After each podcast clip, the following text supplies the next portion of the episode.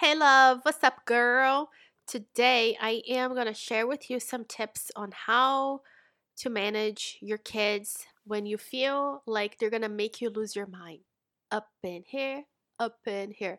Guys, did I just give away my age? Yes, I did. And did I just give away how weird I am? Yes, I did. Welcome to my world. Anyway, sis. So, if you don't know, I homeschool my kids, so we're together like all the time. There is no separation. It's like we all became one thing and we're always together. And no matter how much time we spend together, somehow they want more time for me. And it drives me bananas sometimes because my husband and I live in North Florida, just the two of us, and nobody else, nowhere, no one near us to help us. There's no babysitter, nothing. It's just us all the time. So I go crazy quite often if I'm being honest with you, but still because I have help like from my therapist, which has been on the podcast before, and my husband is also very amazing. We've come to this place where I feel strong enough that I can share some tips with you for, you know, how can you reset your days for when everything is going crazy and you have to work get work done and all the things. So, for me, I know for a fact that my kids go cray if they don't know what's going on in the day. And think about it, like how anxiety inducing it is not to know what you're going to do on any given day, right? Especially for us, like we're homeschooling and it's super flexible. We can do whatever, whenever. So there are days that we do go to the beach. There are days that we do go to the park.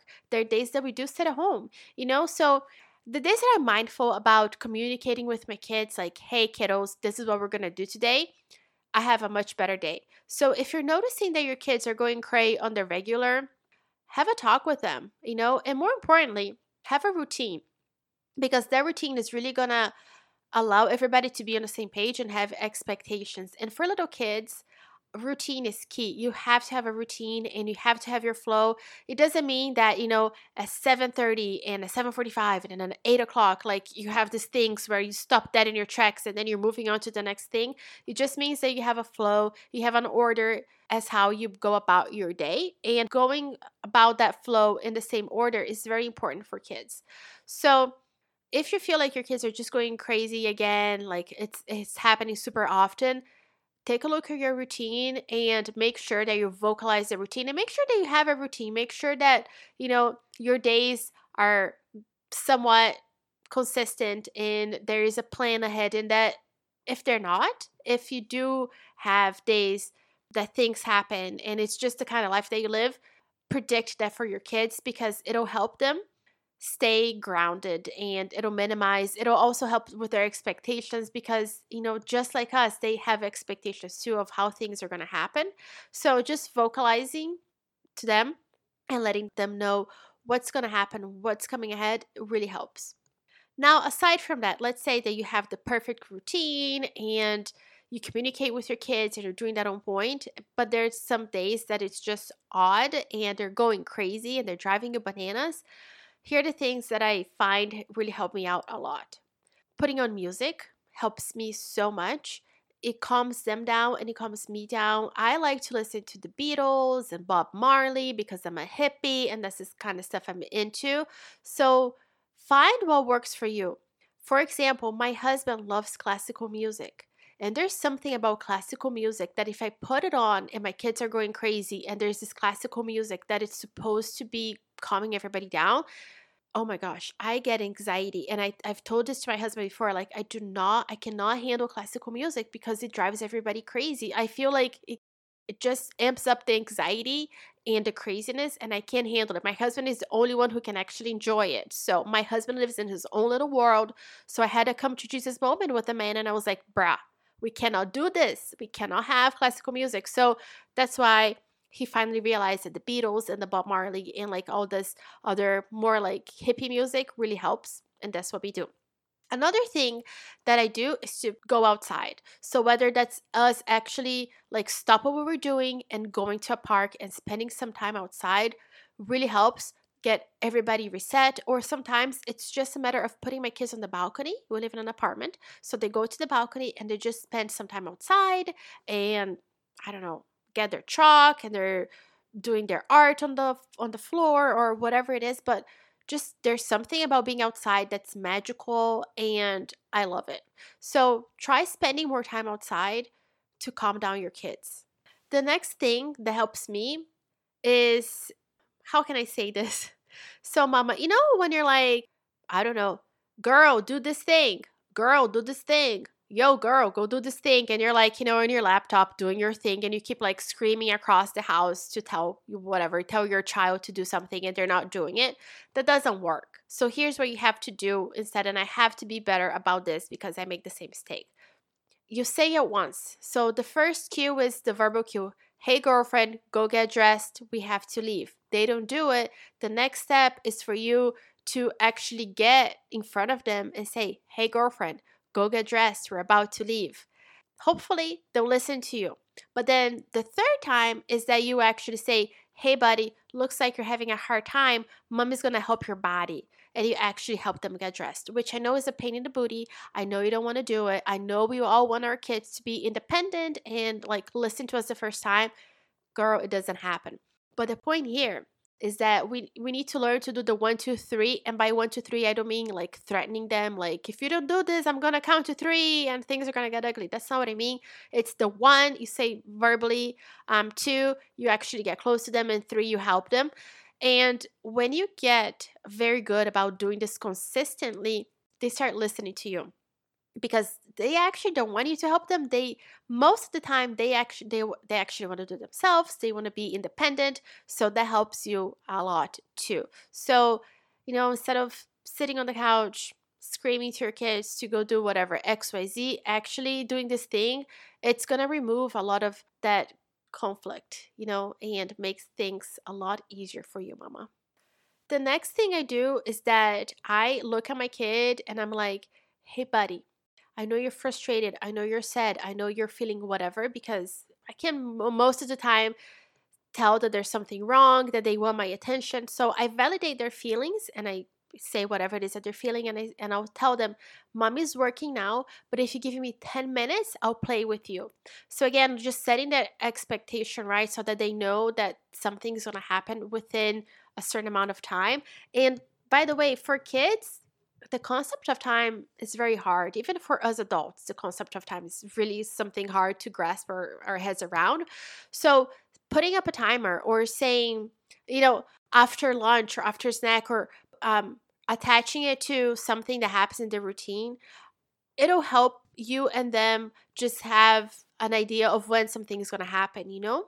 But then the next important part is for you to actually follow through with it. So if you set a timer or if you tell uh, them that it's going to be after snack or after lunch or whatever it is, actually do it and make it happen and follow through with your word. And mama, we're not perfect. We don't do this every time. But I think a lot of this crazy behavior that comes from our kids. It comes because we don't follow through and we say we're going to do something, but then we don't. And they get frustrated. They see us on the screen and they don't like it. And I'll just give you a little bit of my personal uh, life and something that has really helped me.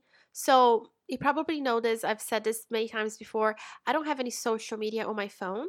So, if I want to be on Facebook, I have to log in through my desktop or I have an old iPhone that I use Instagram on. So I don't have anything on my phone. And by the way, I don't have Instagram on my phone because they spy on you and I'm not down for that. So that's why I have Instagram on an old iPhone that I obviously don't use anymore. Um, so that's that. I even went as far as to remove the email app from my phone because I found myself constantly checking the email and nothing was happening. But I was just like, I would pick up my phone every five minutes and check my email, which is like, why am I doing this? But I couldn't stop. So I was like, I'm just going to delete the app. And it's been great.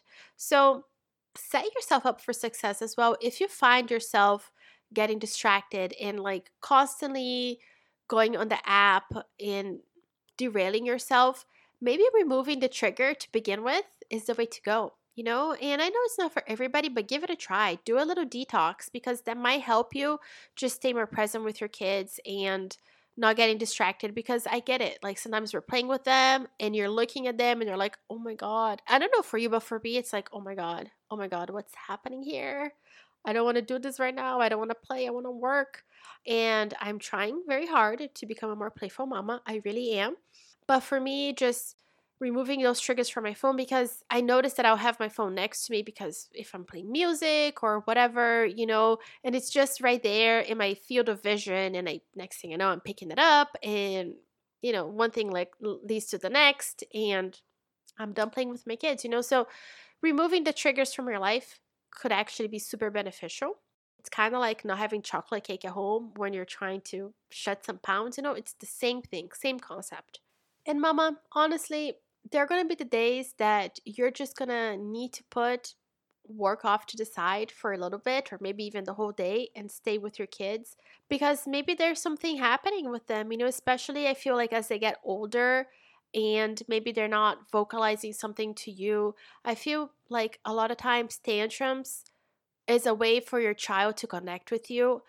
A lot of times child a child will have a tantrum because that's how they get your attention. Like if a child starts screaming and they're like throwing themselves on the floor you're going to stop what you're doing to go be with the kid. And even though it's negative attention and it's unpleasant if your child has learned that that's how they get your attention they're going to do it more and more and more. So scheduling in those times of dedicated attention with your kiddos where they have your one-on-one attention and you're with them it's going to minimize all the distractions and all the craziness. And by the way, my therapist told me that it's quite normal for kids to interrupt you every 10 minutes. So, if you have that in mind when you're working, just kind of like expecting your kid to come and interrupt you every 10 minutes or so, I think that'll help you having the right expectations, you know. But it's okay to have boundaries, mama, okay? Like, we're not here to be doormats for anybody. We have to set boundaries because remember, at the end of the day, we're still raising these human beings, and how we raise them is how they're going to act in the future. So, if you teach them that it's okay to be interrupted all the time, then one day when they're adults, that's the lesson that they have learned that it's okay to be interrupted every time. So, have the boundaries and stay on top of your boundaries, stay firm with your boundaries um, but also having those expectations in mind are really going to help you um, you know have less of those frictions and not beat yourself up because I know for me, when I have those bad days that my kids are going crazy and then I go crazy and it's just kind of like, ah, life sucks, you know, like I feel bad at the end of the day, you know, and it's not the mama I want to be. And I don't want to deal with the mom guilt and all the things because then my brain spirals down. And I know it's probably the same for you.